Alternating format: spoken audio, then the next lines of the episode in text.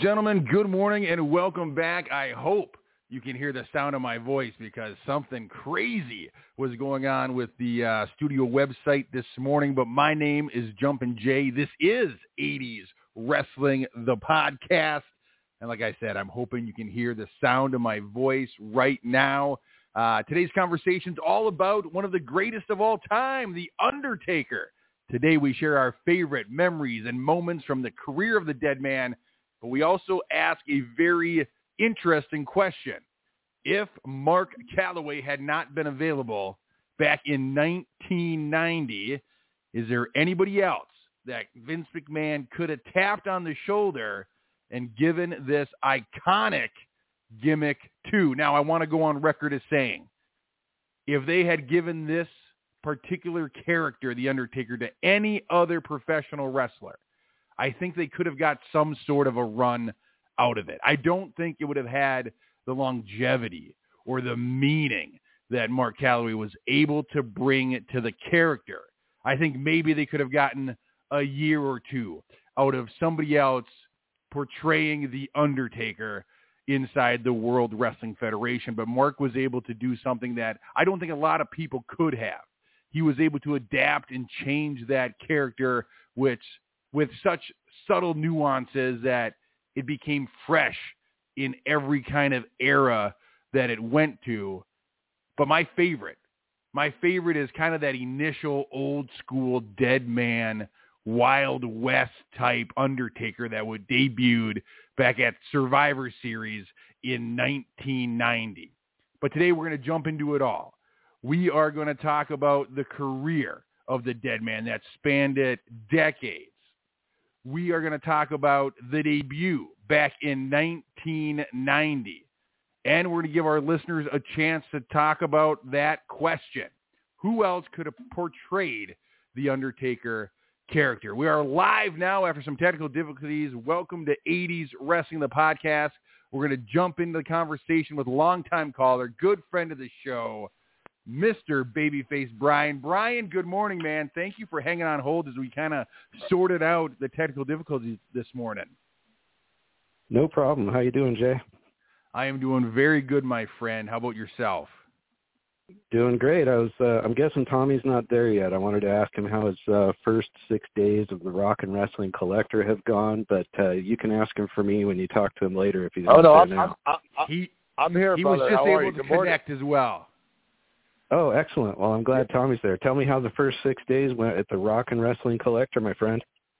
Hey, good morning. How are you? Thank you, everyone, for uh, tuning in. Little uh, technical difficulty at the top of the hour, but Jumpin' Jay weaseled his way into the uh, system, so we are having well said. a live episode of 80s Wrestling, the podcast today. Babyface Brian, happy you're the first on. Thank you very much for asking. Everything went awesome, man. We had a really good turnout on Black Friday, and uh, people have been coming in since then. Uh, we're really excited about the rebranding of the store. It's now the Rock and Wrestling Collector. Again, it's located on Route 23 in Stockholm, New Jersey, and uh, we're actually be closed tomorrow. Anyone that's listening, uh, we actually have a live event tomorrow. It's our actual final, last ISPW show of 2023, taking place tomorrow at St. Bonaventure Church in Paterson, New Jersey. It's located right off Route 80 on the highway. It's actually my family's church, Jumpin' Jay. So for the first time ever, I'm bringing ISPW to my own church. So uh, hopefully uh, all the wrestlers are on their best behavior tomorrow. Else uh, I'm going to have to use a couple words Vince McMahon used throughout his career. Nice. Well, I got my I got my list of five guys of possible replacements for the Undertaker for you. Let's hear them. I'm so, I am very curious because I did my research. I looked at all the rosters back in 1990 to try to cherry pick who else could have possibly filled this character if Mark wasn't available, and so I'm very interested uh, to hear your take on it, Brian. All right, so a couple honorable mentions would be Stan Hansen, who wasn't, uh, I don't think he was quite big enough, but uh, I think he could have pulled it off, and uh, Kevin Nash, who had only been in wrestling, I think, since September of uh, 90, so I don't think he was quite seasoned enough. but um, I'll pull up the uh, in number five, the Widowmaker. Barry Windham could have uh, made a return, and he's tall enough and would have had the athleticism to to rival uh, Mark Calaway. It's just you know he never stuck around for long in WWE, WWF, um, but I'll throw his name in there. Uh, next would be John Nord or uh, Nord the Barbarian or the Berserker, another really tall guy that uh, you know, made a, might have been able to fill that uh, that role. Um, next on the list would be Dan Spivey, one of uh, Mark, me and Mark Calaways's uh, partners in the Skyscrapers. Another super tall guy. He actually had a uh, a couple of heel matches. I want to say in '87 before he uh, took off from uh, WWF.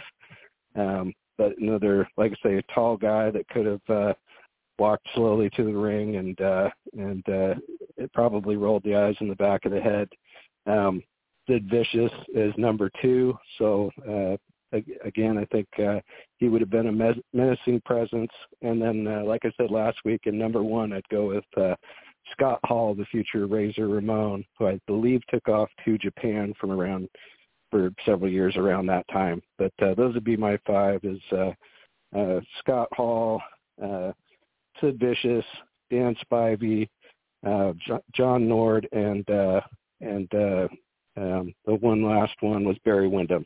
So those are my five. That's not bad at all, man. That's really and and and, and all these guys at the time of the creation of the Undertaker, they were all free agents at that time.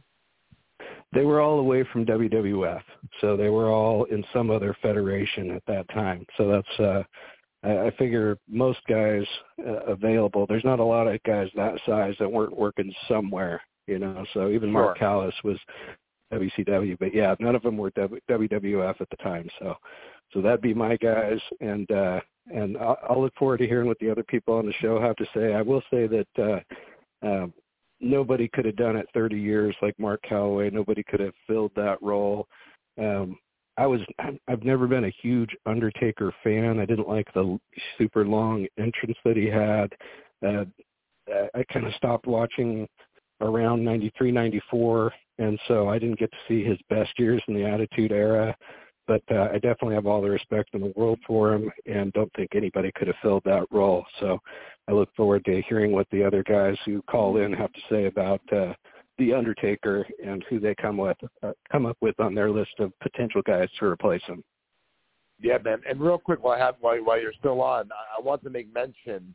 If you look back on the Undertaker's legacy in WrestleMania, and, and I want to jump into this conversation later too with you, Jay, about having Brock Lesnar be the one that defeated him, or him just getting defeated in general at WrestleMania. But before we do that, I want to make mention how important Undertaker's first victim was at WrestleMania. If you look back, his first WrestleMania opponent was Jimmy Superfly Snuka.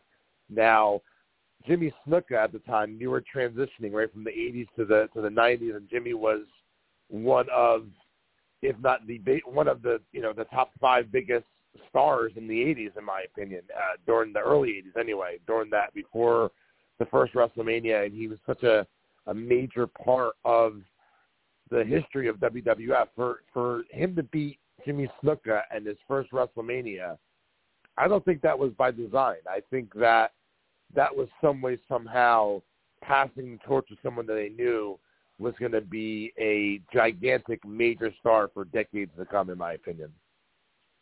Yeah, if you look at like Rushmore of WWF uh, baby faces for the first half of the '80s, you know, you might have uh, Snuka, um, Slaughter right at the end there, Andre, and uh, Bob Backlund. But Snuka probably drew more fans in, from 80 to 85 or 81 to 85 in WWF than uh, than any other babyface, or he was right there at the top. So great choice uh, of somebody that could grow over uh, when it came to WrestleMania time in 1991. And and kind of start that, like you say, that huge WrestleMania legacy that ended with uh, Brock Lesnar and then uh, mm-hmm. fired back up again.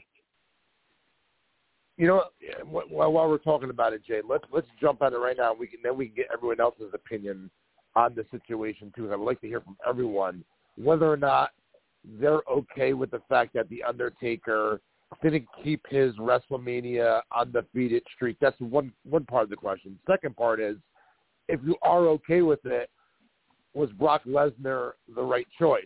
So I'm gonna I'm gonna start with you, Jumpin' Jay. Should Undertaker have ever lost at WrestleMania? And if you're okay with the fact that he did lose, are you okay with the fact that Brock Lesnar was the one that defeated him? And then right back to you, uh, Brian, to get your take on it. All right. Very interesting question. My opinion, no. The streak should not have ever been broken. I think having an undefeated streak at WrestleMania for The Undertaker does more for the legacy of his character, and he's such a WWF, WWE guy that it does a lot for the WWE as a whole. As far as Brock Lesnar being the one to beat him, Brock Lesnar, the reason Brock Lesnar could beat him is he's legitimate, it's believable, but Brock Lesnar didn't gain anything from breaking the streak. He was already a made man. It didn't it didn't help boost him to a, a another level of superstardom. He was already that guy. And so I think it would have done much more for everybody if he would have just kept the streak or if somebody gains from having beat it. And I think, you know, there's no shame in losing to Brock Lesnar, but it didn't make Brock Lesnar. If you could have made a future superstar out of that, then it might have been worth it. But in my opinion, the dead man should have went undefeated his whole career. And so for me, and I love Jay and everything about Jay and all he has to say, but I'm the, the complete opposite. I'm glad that uh, uh, it went to Brock. I feel like that uh, started that uh, era of uh, Brock's dominance. I know that everybody complained about how few times he defended the title, the times that he was world champ uh, last several years there, but uh, I felt like it was shocking enough and the right time and the right guy to do it. So I'm a, I'm okay with it. I feel like it was the right move, and I feel like it jumped Brock into the uh, top uh, performer, the top big match guy for several years, and gave him legitimacy as the guy that ended the streak. So I'm on the opposite side of the fence, and it's maybe because of that 20 20 year gap from '94 to around 2014, 2013, 2014, where I missed a lot of that in between and I didn't appreciate it as much. But for me, it was like this huge uh, thing that I, I had no problem with, and I saw uh, I saw the level up uh, for me of in my mind of Brock Lesnar, even though in other people's maybe maybe he was already there. For me personally, it was a big deal, and I thought thought it was the right guy to to launch him and and make him the big match uh, big match feel kind of guy for many pay-per-views to come. So um, I appreciate you guys so much and uh, wish you a great rest of the show and a great weekend. Uh, go Vikings, go Giants, uh, go Niners, and I will uh, talk to you all later. Sounds hey, good, Brian. Hey, Thank you so much. Thanks, thanks, Brian. Real, real quick, jumping Jay. I want to I want to jump in real quick before we go to the next caller. So he just said, and, and pardon me, my uh, my voice is not 100. percent I'm I'm I'm a little under the weather, jumping Jay. Um, it's that rock and roll that you've added. It, it's tough to sing rock and roll music at the collector every day. Yeah, no, I mean, I'm partying all day long. So now I'm, I'm, I'm, my body's catching up to me, you know. Yeah. Um, I want to make mention real quick. He just mentioned about good luck Giants. Now, any NFL fans out there, this is a funny story. So, right now the Giants have a third string quarterback as their starting quarterback. Right, his name is Tommy DeVito. Now you're gonna laugh at this. Uh, uh, Jay, guess where Tommy DeVito lives? Well, because you're saying it, I'm guessing it's got to be near you or near the wrestling collector, somewhere in the Tommy Fierro neighborhood. You know, he definitely lives near me, but he lives literally around the corner from Stromboli's sister Jen. And, his, and, and she's neighbors with him. he, he lives in Cedar Grove, New Jersey, and he lives with his mom and dad. So their house is literally around the corner from Stromboli's sister Jen. She better bring him some pregame dinner, some food to fuel up for well, the for the games. Well, listen, I don't know if you if you read the news, well, probably not from up here, but it's in the it's in everywhere you look up here in the newspapers and the in the in the local uh news affiliates. Uh, he's obsessed with his mother's chicken cutlets. Uh, so uh, I don't know if the Stromboli sister fears a chance against Tommy DeVito's mom's cutlets, but I digress. Let's let's let's move on to the next call.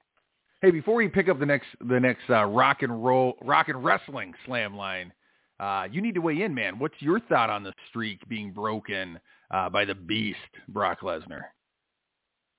You know, I'm I'm right in the middle of what you said and what Brian said. Uh, a part of me, as a promoter, never wants to see that streak end.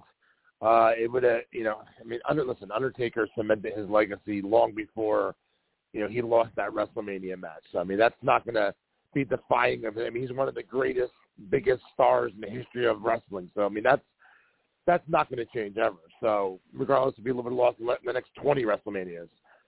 But to be able to say, when you look back at the history of WrestleMania, you know, and you say, you know, this guy was undefeated, you know, one of the great. I, I get that. However, I also do get in 50 years from now when you're, you know, ha- like like we do today, Jay, where we talk about, you know, the legacy of, you know, we, we think of 50 years ago of Bruno Sammartino, of superstar Billy Graham, of Pedro Morales. Like we we talk about those guys now. So 50 years from now, you got to think wrestling fans are going to be talking about the guys that are current right now for us. So like they might be saying 50 years from now, you know, that Undertaker was 21 and 0, but then Brock Lesnar, he stepped there with Brock Lesnar, and Brock Lesnar defeated him. So like, it was such a shocking moment, and like the the, the fan was faced his, his in that that image will be a part of WWE history forever. That shot of that one fan shocked when the Undertaker uh, lost. I mean, I, I, I if it was me, uh, it's tough to say. I, I go, I'm right in the middle. I'm fine with him never losing, and I'm fine with him losing, and I'm, I'm even fine with him losing to Brock Lesnar. And I do, as a promoter, I do get it. Uh, Brock Lesnar did not need to beat The Undertaker.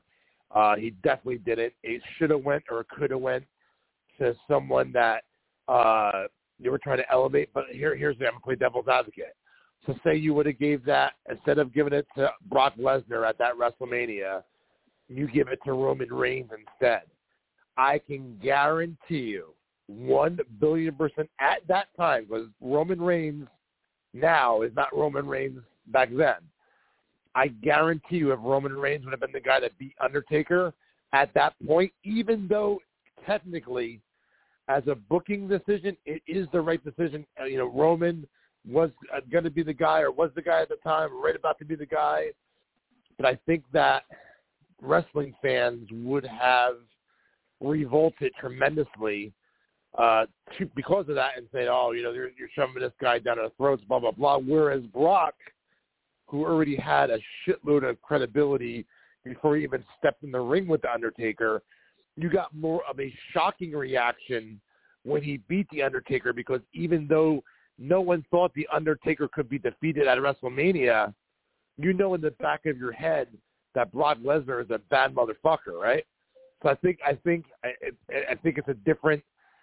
Eh, that's why I think it was the right choice because if it was Roman, I think the fans would have revolted. Whereas because they they would they would have booed that finish out of the building, whereas at with, with Brock Lesnar, it was more of a jaw dropping to the ground. Everyone was shocked. Does that make sense? It does make sense. I have two follow-up questions for you as I'm listening to your answer, and they both come from maybe the mind of a promoter. One, would Vince McMahon have allowed The Undertaker to go undefeated? Does that somehow make him bigger than the company, bigger than the event WrestleMania? Did did Vince McMahon need to have The Undertaker lose from just a Vince McMahon point of view for the sake of, you know, being Vince and always having to have one over on everybody? And my second question is, there's an interview out there with Paul Heyman where he kind of teases that maybe that wasn't supposed to be the finish, but that The Undertaker was severely concussed and didn't kick out when he was supposed to. Two questions. Do you think Vince McMahon was going to have him lose, not go undefeated? Like that was Vince's plan. He's going to have him lose at some point. And two, do you think that was the finish of that match, or do you think that just happened by injury? No, I, I definitely think that that was the finish of the match. Uh, and um, I'm sorry, what was it, what was the first part of it? Do you think Vince McMahon, being the booker that he is, oh, his yeah, reputation sorry, is kind of having to have one over on everybody? Would he have allowed a performer Uh, to go undefeated? Sure, sure he would. I, and I don't think that's the reason why so Vince McMahon can ultimately say that you know someone defeated the Undertaker at WrestleMania. I think it's more of a okay, let's fucking shock everyone. I think it was more of a decision like that because no one, listen, once in a while, just even though I do it on a small, very small level uh, here in New Jersey, but sometimes I just throw a curveball just because I wake up that day. I'm like, you know what? I'm gonna fucking shock everybody today. I'm gonna do something that no one's expecting, and I think that that was probably uh their decision going into it. Like, no one's gonna think Undertaker's ever gonna lose. So if he loses Right. today, this place is gonna fucking come unglued. You know, like no one's ever gonna expect that. I think it was more of a just because you look back at it, right, Jason? I was just talking about like 50 years from now, people are going to be saying that Undertaker, you know, lost to Brock, and and and that that image of that that fan. So Mhm. what I think really is what they were doing, Jay. It was they were creating a special WrestleMania moment that will last forever.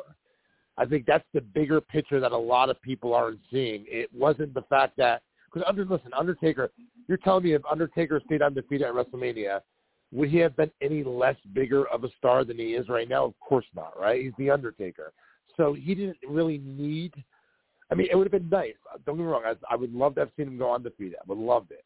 He didn't need it though for his legacy. His legacy is the Undertaker, man. He's he's the king, right? Excuse me. He's the king. But I, they did that, and, and Brock didn't need it. Brock didn't need it either. So that's why I think my final answer is they were creating a special, never forget WrestleMania moment. I mean, it definitely grabbed headlines the next day. I think that was all anybody was talking about. I think that's the thing you remember about that WrestleMania is that's when the streak was broken. So yeah, Vince McMahon was trying to shock everybody, try to grab headlines. It definitely worked in that regard. We're going to keep this conversation rolling. We're talking about The Undertaker, one of the absolute greatest of all time. You can share your favorite memories, your moments, but we're also asking, if you can, think of who else Vince McMahon could have tapped on the shoulder back in 1990 and had them portray the character of The Undertaker had Mark not been available. We've already gone on record as saying whoever it was would not have had the iconic run Mark. Mark was special. He took that character to the next level, but certainly other guys could have gotten a few years of a run out of that gimmick, and we'd like to know who you think uh, could have donned the uh, the trench coat and the or the duster jacket and the and the old uh, Undertaker hat. So we're going to keep this conversation rolling. Up next, we're going to Boston. It's Matt from Boston. Matt, good morning to you. Welcome to the conversation. Gentlemen, good, good morning. Good morning. Tommy, first off, thanks for all the Tommy DeVito um, talk. I, I appreciate that. As a guy from, from Boston and a New England Patriots fan, I appreciate that because just when I think my football world can't get any worse, uh, we all know what happened last Sunday in the Meadowlands. So thank, thanks for uh, thanks for reminding me about all that. Um, awesome. So uh, I'm gonna I'm gonna start by saying um, I kind of disagree with with with some the, the last point you made, Tommy, about um, the streak uh, and the moment. And I think I think the undefeated streak has a longer lasting impact if it's if the streak is intact. And here's why. Um, I think that if you if you have the whatever it ends up being 24, 25 and 0 that's something you can market for a long time. You can sell T-shirts, you can put graphics, you can talk about it all the time. You can have specials. You can you can leverage that as a as a marketing vehicle for for years and years to come. Whereas when it ends, look again as a New England football fan, nobody gives a crap about 18 and one. They care about 19 and 0, and you gotta you gotta finish it off. Um, and then you get to then you get to have that forevermore. And I think this I think it translates well into the Undertaker streak um, because I don't know I, that the, I, I, I agree with you on that. about as much. I agree with you by that. Like I said, I, I would have been perfectly fine if uh, he was sitting and 25 and 0 sounds absolutely amazing. Let me play devil's advocate with you though, real quick. Let me play devil's advocate with you. So 20. All right, so 21 and 0. I mean, 21 years undefeated. That's that's crazy, right? So 25 years is even that's a, ha- a quarter of a century. So that's even tougher to get there, right? But if they were able to get Undertaker to 21 and 0 and he lost, right? Who's to say, playing devil's advocate with you, Matt, who's to say that they might not have, maybe one day they have the next guy and now they can they can start. Oh, this is his eighth WrestleMania undefeated. Then a couple years later, it's his 14th WrestleMania undefeated. And then, sure enough, you have a, a new thing going on now where someone gets to 21 and 0, and now, you know, it's the fucking money match. Maybe it's for the title. The guy's 21 and 0 going for the title against whoever, and then like I mean, what I'm saying is like they can possibly they can build off of that. I'm going off what you said about the legacy of it. Maybe they can further the legacy of that by having someone beat that. So keep that in the back of your mind as well. Well, that's that's certainly interesting, and that's some serious long-term forecasting and, and booking for sure. So, um, yeah, that that that's Matt, an I got, interesting I got, thought. I got, a tr- I got, I got, I got some homework for you to do, Matt. If you could do this for next week's episode, if you want to look through the current roster, I'm curious to see, and I could do it myself, but we're just having the conversation. Who who's on the current roster who is available that has never lost at a WrestleMania? I wonder, like, no one ever talks about those stats anymore, but I'm sure there's got to be some guys out there that you know have an undefeated WrestleMania streak, or, or maybe not. I don't know, but it's, it's worth looking into to see if anyone is, and maybe they're slowly, or maybe they're doing it and they don't even know they're doing it. But uh, that would be that would be a way to definitely uh, elevate that legacy by beating it. But I listen, man, I'm I'm totally I agree with you. I am totally fine with Undertaker going undefeated, going 25 and 0. That is his legacy. Not only is he the great, one of the greatest of all time, he's the only wrestler in the history of wrestling never to lose at a WrestleMania. But who knows? Maybe that'll go to somebody else. Well, and in, in all fairness, there's other people that have never lost at WrestleMania. Virgil is two and zero. Well, there you go. Just just throwing that out there. I don't know when a streak becomes a streak, but Mr. T is also two and oh. zero. I I think I think once you get past and, and and it might not even even happen yet. But when when you get past like ten and zero, and then a couple years later he's now thirteen and zero, like then oh shit, he's he's he's creeping up, he's creeping up on the Undertaker here. Like so, I mean, it's something that could definitely be done. It, obviously, extremely long term uh, storytelling that someone that's a WWE for lifer, you would def- definitely have to be on board. But I mean, it is possible. Anything's possible. You know, me me uh, me coming up there and watching the Eagles game with you is possible as well. Uh, not Eagles game, uh, a uh, a Patriot game is possible too. You know. Yeah, well, you know, I, I think I think the beauty of this question is that there's there's no right or wrong answer, right? So no, absolutely you not. know, I'm no. I'm I'm, listen, I'm listening to you lay that out, and I'm and I'm kind of seeing the merits of it. I'm like, hmm, all right, decent decent argument, decent point. I think Well, that's you know, what I'm makes just trying. good. I'm just trying to. I'm just trying to make chicken salad out of chicken shit because I, I, I, I totally get what you're. I'm totally get what you're saying too about him never losing. I would totally be okay I- i- if I had to redo. If it was like if I can rewind the rewind the clock, and I can do that redo that finish, and they said, Tommy, would you keep it the way it was with Brock beating him, or would you keep the Undertaker undefeated? I would keep the Undertaker undefeated. I really would, only because looking, you know, uh, you know, foreshadowing to the future, and you see that, you know, Brock has made very sporadic appearances over the last ten or how many years it's been since then.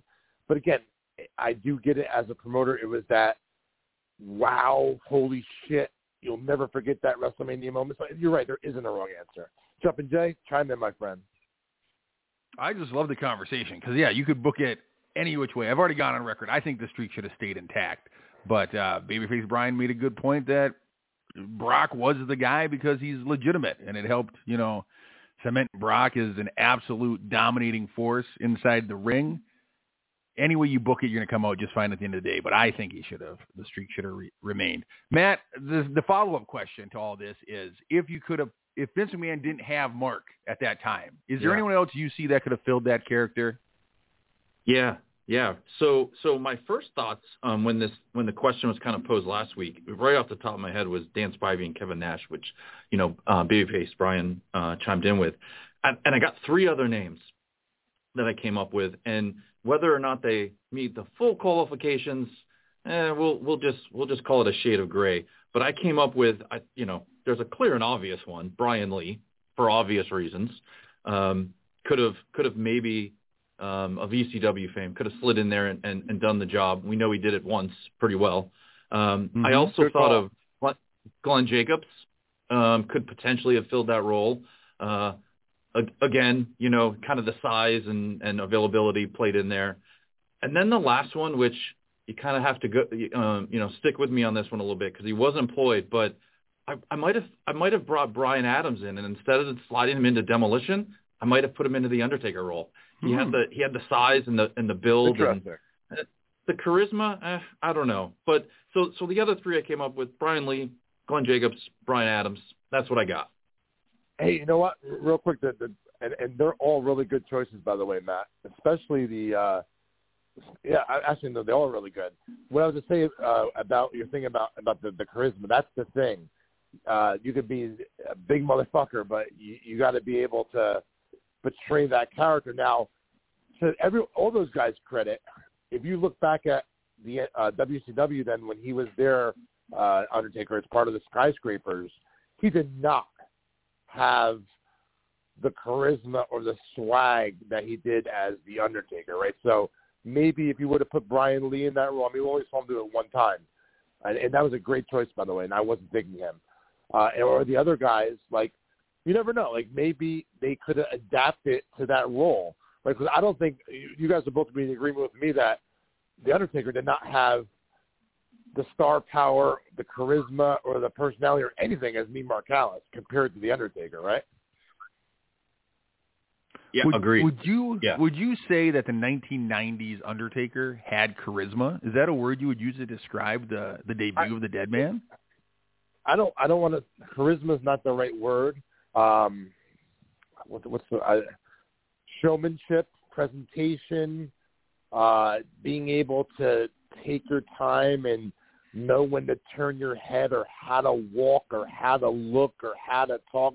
That's the kind of shit I mean. And he didn't have that. Uh, you look at anyone, you look at anyone at that time, like you don't know if they would be able to, because I mean, no one's ever done a character like the Undertaker before, right? And and that, at that time, it was still tor- it was still during that cartoonish type of era before they got to more of the athletic stuff with Bret and and all that stuff. So they took a chance with him. Like they, who know, who knows? Like at that time, like you, you, you listen. Here's the, you guys are at home and you work for WWE and you're watching WCW and you see Mark Calaway as part of the Skyscrapers. Like I, I don't know. For me, I don't point to him and say, that's the Undertaker, you know. So like, I think they took a shot to begin with, giving him that role because no one's ever done a character like that before. So you have nothing to go off of, right? And he fucking knocked it out of the park. Who's to say that Ad, uh, Adam Bomb or Danny Spivey or one of the other guys that were mentioned earlier couldn't have done that. They might have been able to. So I, I do think that he needs all the credit in the role, though, for taking that character, making it his own, and you know, make becoming one of if not the the greatest WWE star of all time. But it would be interesting to see if anyone else was given that role and opportunity and the way they pushed that character, if the results would have been the same or a little different. It's a it's very, very interesting conversation. Absolutely it is. And as we're talking about charisma, Babyface Brian shot in through the text line. Maybe the word we're looking for is Mark was able to bring some mystique to the character. Would those other guys have had the same mystique as the Undertaker, and I think that's a fair word to say because when the Undertaker debuted, it it was it, as you know a young young boy at the time. It was a little frightening. Like he definitely carried himself in a way different than any other superstars, and so I wouldn't say it was charismatic, but yeah, he had a mystique about him. He sent shivers down the spines of young fans as he walked that aisle, and so yeah, I don't know if anyone else could have done that quite the way Mark did. It was special. Absolutely, man. Uh, Matt, I, I loved uh, your your take today, man. And uh, I'll tell you what, I loved it so much. I'm gonna let you pick next week's topic for 80s Wrestling the podcast. I hate to put you on the spot. What would you like to hear us talk about next week here on the show?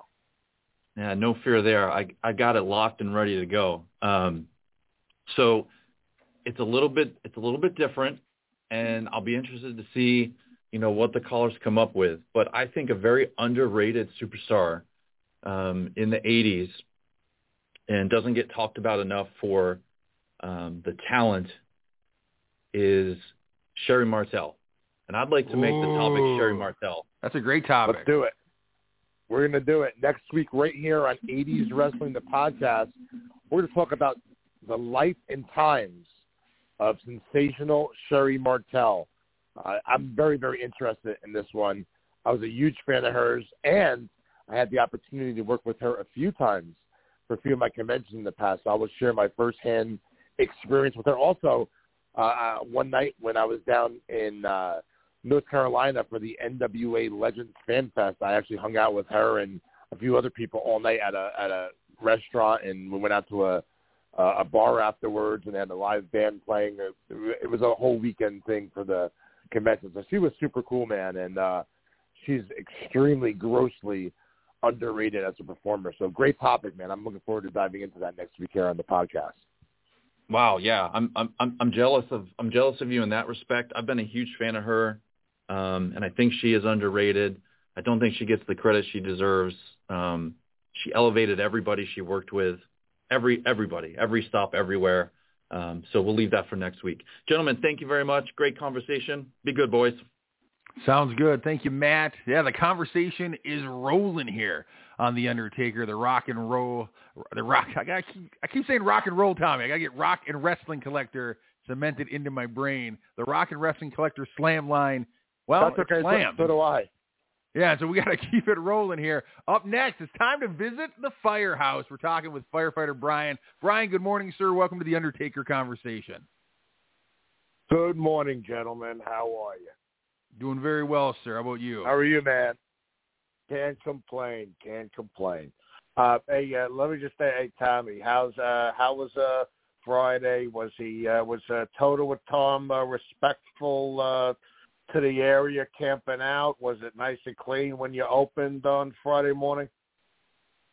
Totowa Tom's the best man. He he had uh, he was here camping out. He had bagels and and drinks for everyone when we got here, man. He's he's he took it. He held it down. I know that you know you and him might be having an arm wrestling challenge at 80s Wrestling Con come this May, but uh, uh, as far as him being at the Surf bright and early and being at his best behavior, he definitely was. But arm wrestling, I want him in a friggin' cage. But uh, arm wrestling, but uh, uh, Tom's oh, a good guess what? guy. Well, I, I guess I guess this is a good segue to let you know that Yes. uh, we were going to actually announce it today. We are, and Jumpin' Jay, you're going to like this. We are going to have at 80s Wrestling Con. Anyone that's been to 80s Wrestling Con knows that when you walk in in the big arena, there's a a ring set up in the center of the arena as we have ISPW immediately following 80s Wrestling Con. Well, this year when you walk into 80s Wrestling Con, you're not just going to see a ring there, Jumpin' Jay. It's going to be a 15 foot high steel cage, and you'll have the opportunity to get your photo inside a steel cage at 80s Wrestling Con. That That's is incredible. just perfect. That is excellent. That's a great idea. Um, yeah, that's a Jay, hundred percent. That's incredible. Great idea. And yeah, that's perfect. So yeah, put me and Tom in there, and uh, yeah, we'll uh, we'll settle it. The, the the rage in the cage. But uh, yeah, great i- great idea, Tom. And uh, glad Maybe the to age in the cage. Age in the yeah, that's probably yeah, pro- yeah. You, you, that's. Hey, listen, we'll put on. uh, Listen, one thing about uh, me and Tom, we'll put on a better show in the cage than Hogan and Piper did in WCW uh, in uh, '97, I think it was, whatever it was. But uh, you know, with the uh, with the Undertaker, you know, okay, a few things I want to concentrate on here is when, when you know, as, as I said last week, when he first came, he ran a lot of the old school, you know, wrestling fans away.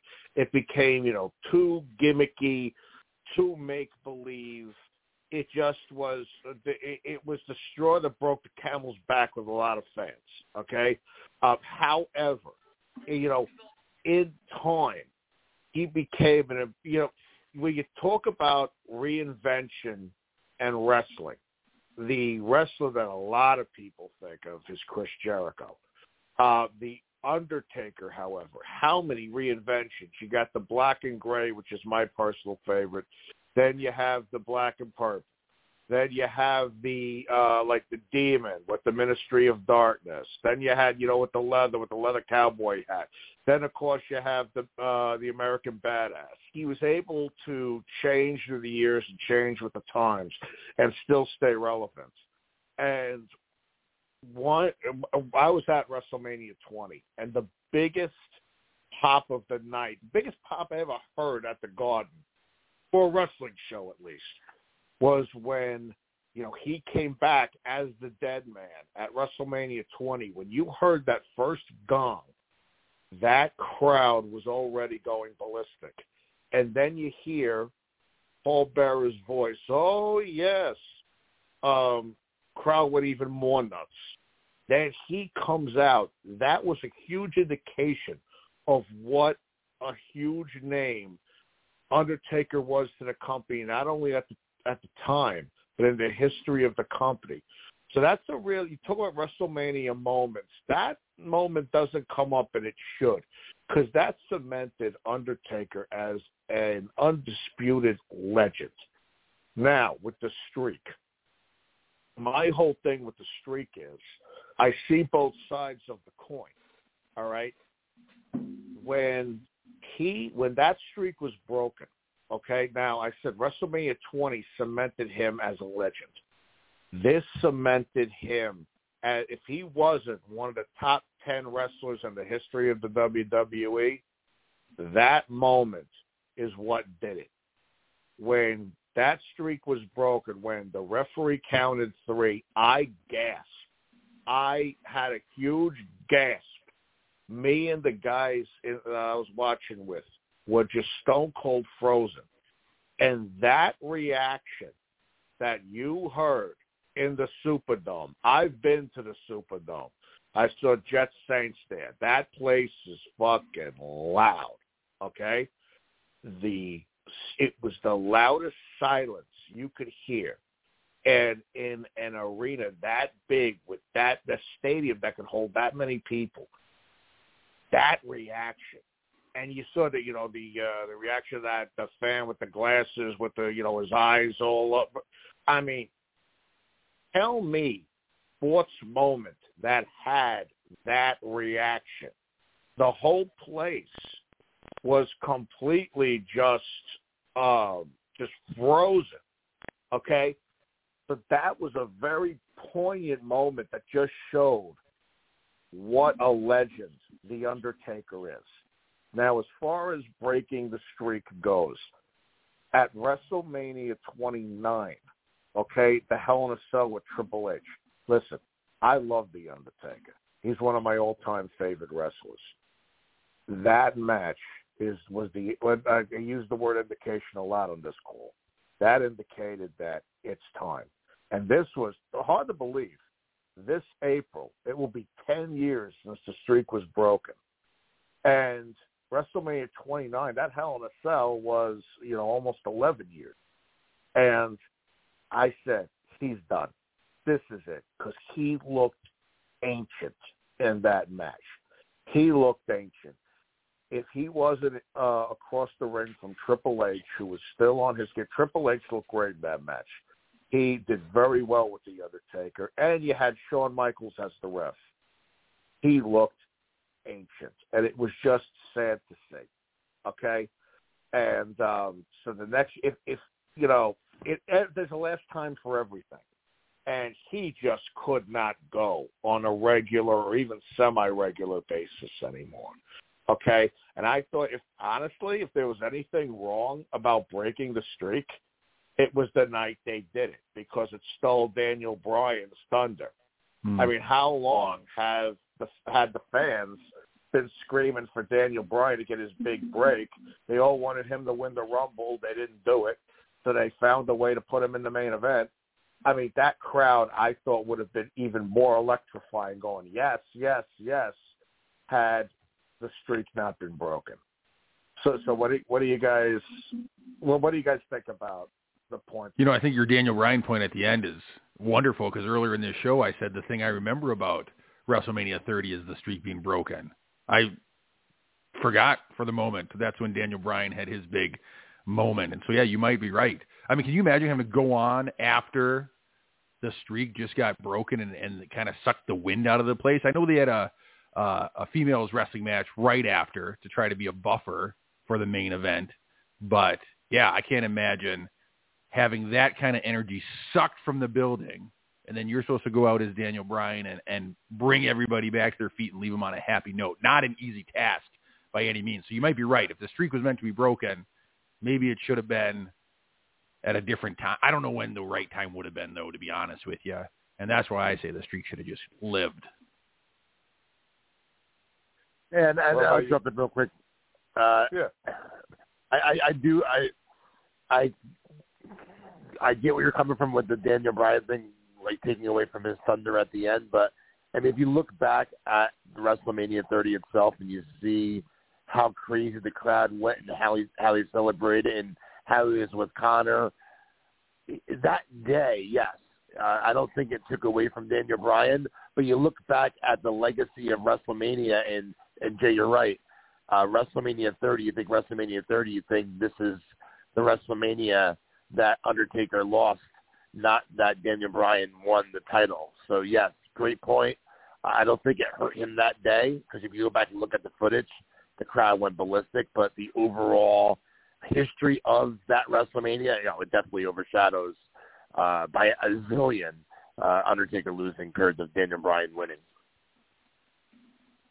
Absolutely, good point. And um yeah, I, I I just wouldn't have done it that night. I thought it stole a lot of Brian's thunder. I thought it took a lot of energy out of a out of the crowd. But that was, you know, that was at WrestleMania, the big spot was the spot against the Undertaker, not the main event, not the heavyweight championship match. That was the spot. That was the the match you wanted on the card because that's the match all eyeballs were going to be on. Every year was like, is this the year? Is this the year? Is this the year? It's like Susan Lucci with the daytime Emmys. Is this the year she wins? Is this the year she wins? Same thing with, you know, The Undertaker. So it's a, um, you know, it, it's something that, you know, we can debate till the cows come home. But he's, uh, real, real, hey, real, real quick, Brian, did you just compare the Undertaker to Susan Lucci? um, I the streak I did. Yes, I did. That, yeah, yeah, I guess I'm just, so. I'm just, fuck, I'm just messing with you. to show. Never say never in this uh, in the wrestling business. But Hey, listen. uh, Uh, all, Yes. all kidding aside, when I was a kid, my mom was a diehard All My Children fan, and I used to watch it with her as a kid. So I know very well, brother, who Erica Kane is. you tell him. Uh, you tell him, Tommy. There you go. And hey, Tommy, let me just ask. I'll ask the both of you, but as a promoter, uh, uh, uh, Tommy, uh, Undertaker splitting with from Paul Bearer. Okay, should they have stayed together forever, or did you? Uh, what what what do you what did you think about that? Yeah. Either way, I mean, I, I Yeah. he could never have been the American badass. What, what, what was Paul Bearer going to be on the back of his bike? You know, so like the character evolved. You know, I, I think it was Right. fine for what it was, and I think it was fine that you know. And, and look, and, and they had him with Kane. That was perfect too. So I think it was. I would think it was perfect the way they did it. Okay. Perfect. Sounds good. So, uh, hey, with that, listen, it's getting that time. I don't know if you have any more callers. I'll, uh, I'm going to say, uh, guys, always a pleasure. Looking forward to talking about Sherri next week. And, uh, guys, you have a good one, and I will uh, hopefully talk to you a week from today. Sounds good, Ryan. Thank All right, you so man. much, Take man. All right, yeah, the slam Hey, line is uh, still slammed, and so we'll we'll rapid fire Yeah, through real- some real quick, calls just- here.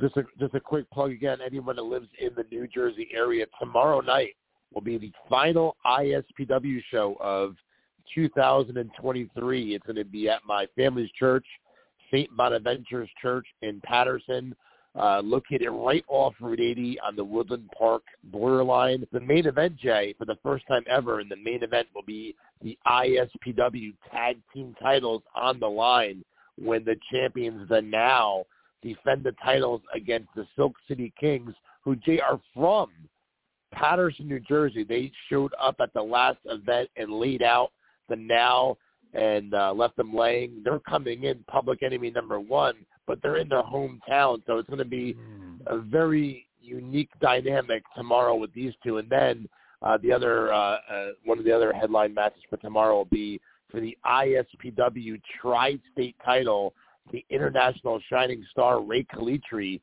with Dave LaGreca in his corner goes one on one with Rick Recon, and uh, there's no love lost between two, these two guys. It is going to be a fight with them tomorrow night, and then your buddy, the winner, Andy Weinberg, returns the ISPW tomorrow night, Jay, and he's going to uh, debut his newest protege in ISPW. All this and much, much more tomorrow night, Paterson, New Jersey, at St. Bonaventure's Church on Ramsey Street.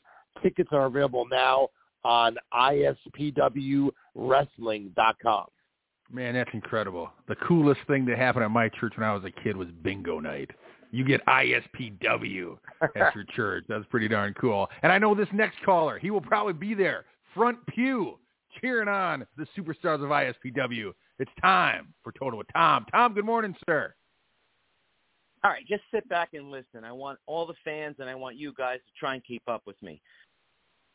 The Undertaker should have lost. There is no reason why there should be an undefeated streak in any form of pro wrestling.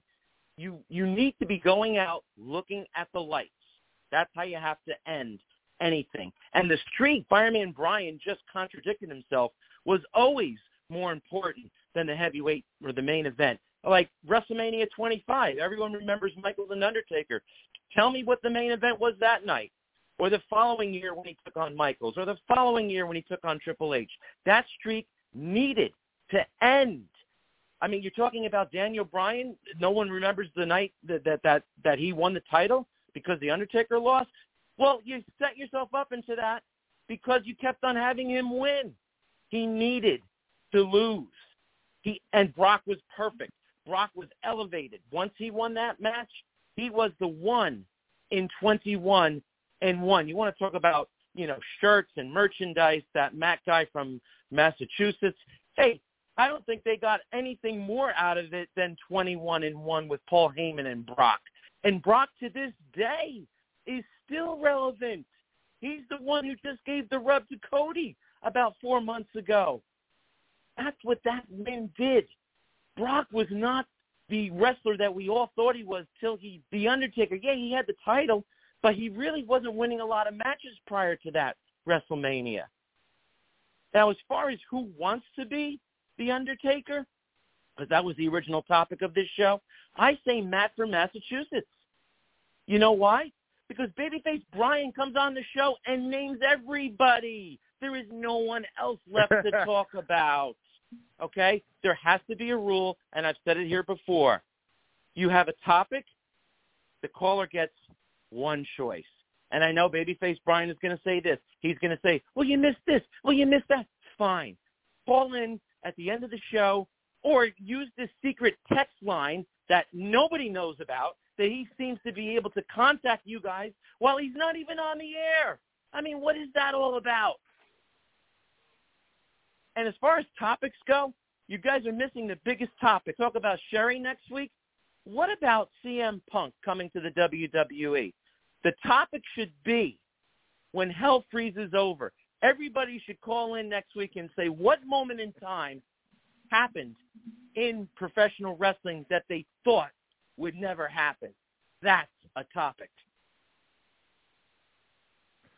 I love that. I love that That's a topic. very I good definitely, I, let's do that for the following one since we already we already announced that next week is Sherri. And I, and I you know I kind of like the idea of having our topics and, uh, advertised in advance, it gives people more time to prepare and look forward to it. So yeah, that's that's a done deal. So next week will be the Sherri Martel episode.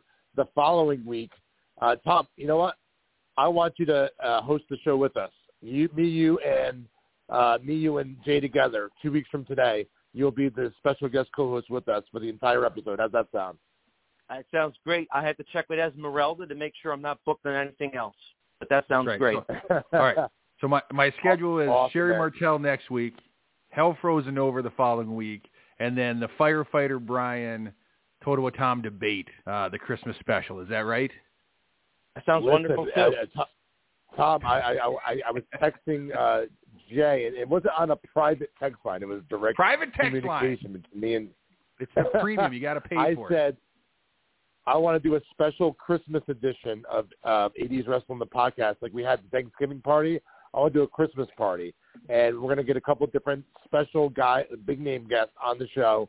I want to have a live debate between Totowa Tom and uh, and and uh, firefighter Brian, and an on location Christmas cookie baking competition with the Stromboli sisters. All this and much more for our Christmas episode, Jumpin' Jack. Man, nothing makes better radio than cooking. I love it. Let me just say one thing about the Rock and Wrestling Collector. I walked in there last Thursday or Friday, and the vibe was different. You walk into the store, it's completely changed. It has a musical, a hard rock type of vibe. There were Elvis records on the wall. I saw Kiss paraphernalia mixed in with professional wrestling. There were droves of people who came into the store and were buying T-shirts. They were buying collectibles. There were pro wrestlers from ISPW who showed up. There were wrestlers not even from ISPW who were there looking at the merchandise. I had a chance to actually meet one. His name, he goes by the name of Alex Raymond. And I hear that maybe ISPW might be seeing more of him down the line. Now, Jumpin' J- uh, Jumpin' Jay, Tom will be uh, at the show tomorrow. We'll get his ringside correspondence on next week's episode. But Totowa Tom, as always, when I catch you the day before an ISPW show, and this is our final show of the year, and you've been such a huge part of ISPW this year. Uh, what are you looking forward to seeing on tomorrow's show?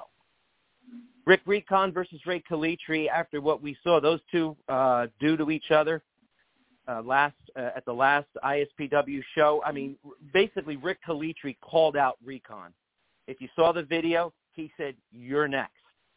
So that's a feud that has to uh, finish. I am very happy to see Leo Sparrow, the son of the sun, go up against Danny Morrison. I was hoping it was going to be a title match. It's not anymore, but it's going to be a great match for Leo to go against that type of caliber wrestler as Danny. And of course, you have the main event, the Silk City Kings, the hometown heroes, taking on the ISPW Tag Team Champions, the now Hale Collins and Vik Dalishus. I think that might be stealing the night. That show, that that that that match right there. That's going to be the show stealer. Yeah, man, I'm looking forward to that. And again, anyone out there that lives in the New Jersey area, come out tomorrow night. Our final show of 2023. Totowa Tom will be in the house. Head over to ispwwrestling.com. Tom, it's a local trip for you tomorrow, so uh, I will see you uh, Yes, sir. whenever you get there. Yes, sir. Totowa Tom out. All right, buddy. Have a good one. All right, thank you, Tom. You could you could take those two calls. By the way, I I uh, I, I I told the drove of people waiting outside the store to get in that we need a, a few more minutes, jumping jack. We're going overtime here. We got two callers who've been hanging on hold. We want to get their input on the taker, the streak, and who else maybe could fill that role if they had to. It's time to meet with our good friend of the show, all the way from Butler, New Jersey. It's Danny. Danny, good morning, sir. Hey, Tommy Danny was at the Jay, Danny uh, was at the grand opening too, man. Yeah, I wasn't I wasn't camping out like Totowa Tom, but I definitely uh, made it a priority uh, to get there uh, with the with the boys. And I tell you, Tommy, you know, with a perfect uh, topic today about the Undertaker, you know, we're talking about rebranding, and you, you like I said, I think you did a tremendous job. I'm gonna, you know, give credit to Totowa Tom. He brought it up, but I'm gonna make you a comparison. Rebranding to the Rock and Wrestling Collector, you adapted and you changed with the times, like the Undertaker. You did a tremendous job. Thank the, you, the shop shop looked awesome. You know the you know with uh, all different types of memorabilia, the sports memorabilia, the music memorabilia. You know you got the the wall painted with the albums. You know the the matches. Uh, you know definitely it was like it's a, it's a nice uh, rebranding and like I said, uh, always is always fun, is always a pleasure, and is always expensive going in and out of your store. I tell you that much. especially when I, when especially when I when I go with uh with with the baggage. Uh, uh, as far as the Undertaker, listen, you know, one of the greatest of all time, an, a true icon, right up there. If, like I said, we talked about Mount Rushmore many times in professional wrestling, he has to be up there, definitely, right next to whether whether it be Hogan or whoever. He's just as big in the business as any professional wrestler, an icon, a guy that's t- stood the test of time. You know, he's able to adapt. You know, per, I think I would have to say the American Badass. That's my favorite version of his but they all did well. He he succeeded in everything. You know, the when he came out and that Survivor Series 1990, you look at a year into his debut with the WWF, you know, you could see that the the, the grand scheme, the the landscape was changing with his match with Hogan for the title, his first shot within a year. You could tell that the the scene was shifting because he was there were people cheering for him. There weren't people cheering for Hogan anymore. You were actually cheering for the heel he got a pop when he won. They didn't last that long for whatever reason, but he definitely, like I said, the impact that he made right away. It was it was like I think you could say it was groundbreaking. Nobody ever has ever done that so quick. Um, as far as the streak, listen, I, it bothered me when I had to see him lose because, like I said, you look at, you know, it's something of, of uh, mythical proportions. Of you know, you go, you know, his first, you know, you go, you talk about ten and zero. 15 and 0, 20 and 0, 21 and 0. I was at WrestleMania 28 at the Hell in Cell with him and Triple H, and I thought the match was phenomenal. Um, I personally thought if anybody was going to do it, it probably should have been Shawn at 25 because that probably was the best match Undertaker ever had in his career, uh, hands down, WrestleMania 25. Um, as far as Brock doing it, at first I didn't like it because of the fact that you know, he, you know, let, let's be honest. Is Brock star power? Yes. Is he, you know, definitely a guy that puts asses into the seat? Absolutely. But I didn't feel like he earned that that respect to be able to be able to do what he was able, you know, what Undertaker passing the torch to him. But you know, you look at it now. I understand what they were trying to do. They were trying to make this, eh, you know, unstoppable monster. And you know what? at the end of the day, it was the right thing to do. Well, records are, you know, they're there to be broken. It is, it is what it is. You, you know, you move on with it. Doesn't take away anything from his legacy. Um, but you know, I, I, it took me some time, but I did wear on it, and I felt like it was the right thing to do. It, it just was time for him to, you know, you know, move on and make somebody bigger. You know, like I said, is the the Undertaker you know, without a doubt, top five in my book eh, as all-time performers. Very well said, man. Very well said. And I think uh, on an unrelated topic, you came across my uh, Instagram feed yesterday, my man. I was scrolling through, and there's a video from the Wrestling Collector with uh, the Berserker walking out, and I think you're in the background, Danny. I think you're you're standing in line as he's walking out of the store. Yes, yes. I, I that was I think uh that was a Jake Jake the Snake uh made an appearance I, I believe that day if I'm not correct. But yeah, I, I definitely you're, you're right 100%. That's fantastic. Yeah, as soon as I saw your your number pop up here, I'm like, I saw him on my feed yesterday. Yeah, he was husking out the berserker as he left the wrestling collector. Yes. I I, I, I remember. I definitely I definitely uh, remember that. Um, but um, I don't know if you guys have uh, any more callers. I think you do. Uh, it's a tremendous topic. I definitely look forward to talking about uh, Sherri Martel, one of my personal, you know, favorites. You know, I always admired her. Now, you know, back when I was younger, and you know, look at her now, and you know, she definitely would have fit into this uh, era too of uh, what you know the so-called uh, divas. I think she would have definitely meshed in uh, with this generation today. But uh, you know, just a happy uh, belated Thanksgiving to you guys. I hope you guys had a wonderful holiday. Um, you know, always look forward to talking to you guys. Uh, you take it easy. Have a tremendous weekend. Sounds good, Danny. Thank you, you so much, brother.